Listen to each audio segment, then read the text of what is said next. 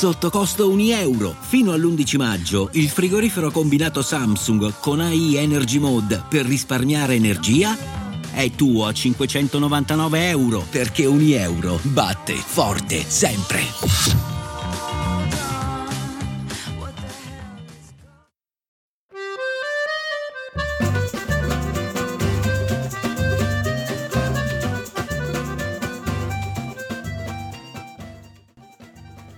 Ci sono alcuni uccelli che a guardarli sembrano troppo esili per volare, ma loro non lo sanno e volano. A Pau Grangi c'era Manuel Francisco dos Santos, che era proprio così. Nessuno ci avrebbe scommesso un rei, che nonostante il soprannome di Garrincia avrebbe volato. Ma neanche corso, di più, neanche camminato. Il bambino è affetto probabilmente da poliomelite e ha una gamba più corta dell'altra, mica poco, eh, 6 centimetri. Secondo i medici, con una gamba così e con un bacino sbilanciato si diventa zoppi e basta.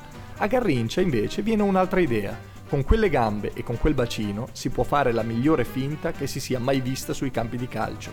Si può fare una finta sempre la stessa, che manda il terzino sinistro da una parte e la palla dall'altra. Lui così diventa l'angelo dalle gambe storte, forse il calciatore più amato di sempre in Brasile.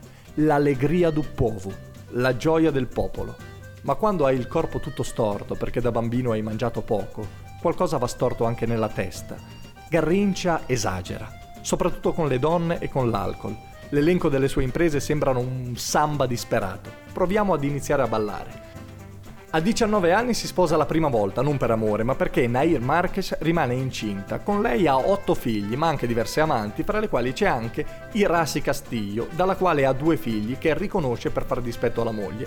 Come se non bastasse, mette incinta anche una cameriera a Stoccolma nel corso dei mondiali in Svezia, nei quali iniziò a giocare dalla terza partita perché le prime due era ubriaco. Tornato in Brasile, abbandona mogli, figli e amanti per una cantante che si chiamava Elsa Suarez. Anni terribili quelli, fu bersaglio del golpe fascista poiché Elsa appoggiava il riformista Joao Goulart. Perse a nove anni Garrincigna, il figlio avuto con lei, ed ebbe un incidente dove morì la suocera e lui fu accusato di aver guidato in stato di ebbrezza. Cadde in depressione e fuggì in Italia, dove visse tra Roma e Torvaianica. Tornato in Brasile, si separò da Elsa ed ebbe un'altra figlia da un'altra donna.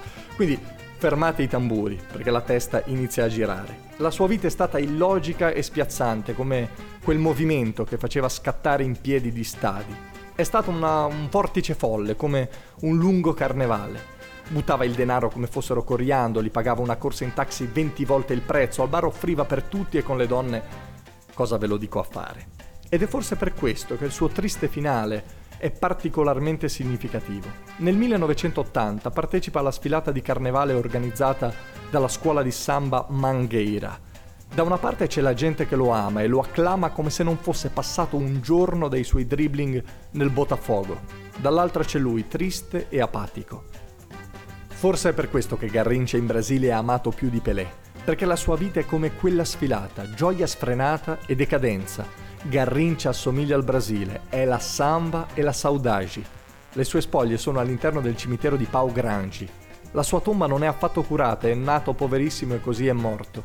Ma intorno alla lapide ci sono sempre accese sette candele, sette come il suo numero. E sulla pietra c'è scritto: Qui riposa in pace l'allegria du povo, la gioia del popolo.